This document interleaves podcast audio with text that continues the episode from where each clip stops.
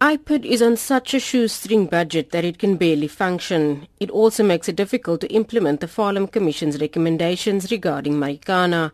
According to McBride, resources are stretched very thin. The only reason why the high-profile cases are not suffering is because we are pulling resources from provinces, but it means the provinces then get to suffer.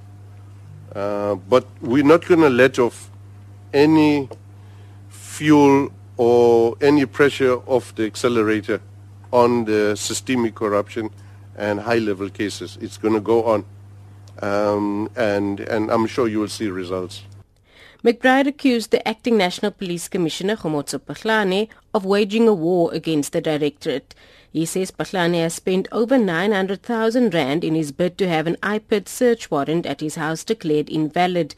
He bemoaned IPID's small litigation budget, saying SAPS has huge resources in comparison. We are having a war, a legal war started against us by those who are abusing their power, like acting National Commissioner Phahlane, because that's an abuse of power, to send a unit from the northwest into Gauteng to do counter surveillance on us and counter investigation.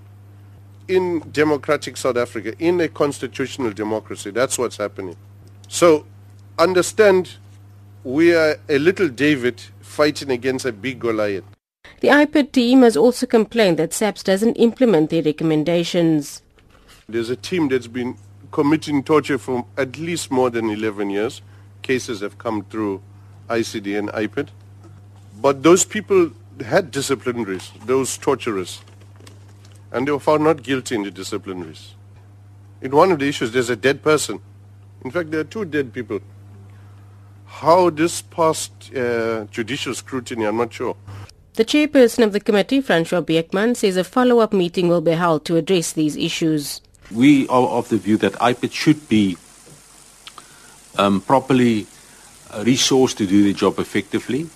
The um, issue of Marikana funding is non-negotiable because we can't have on the one hand SAPS is getting, I think, close to four, 500, 500 million over the MTF and IPID is not given the same due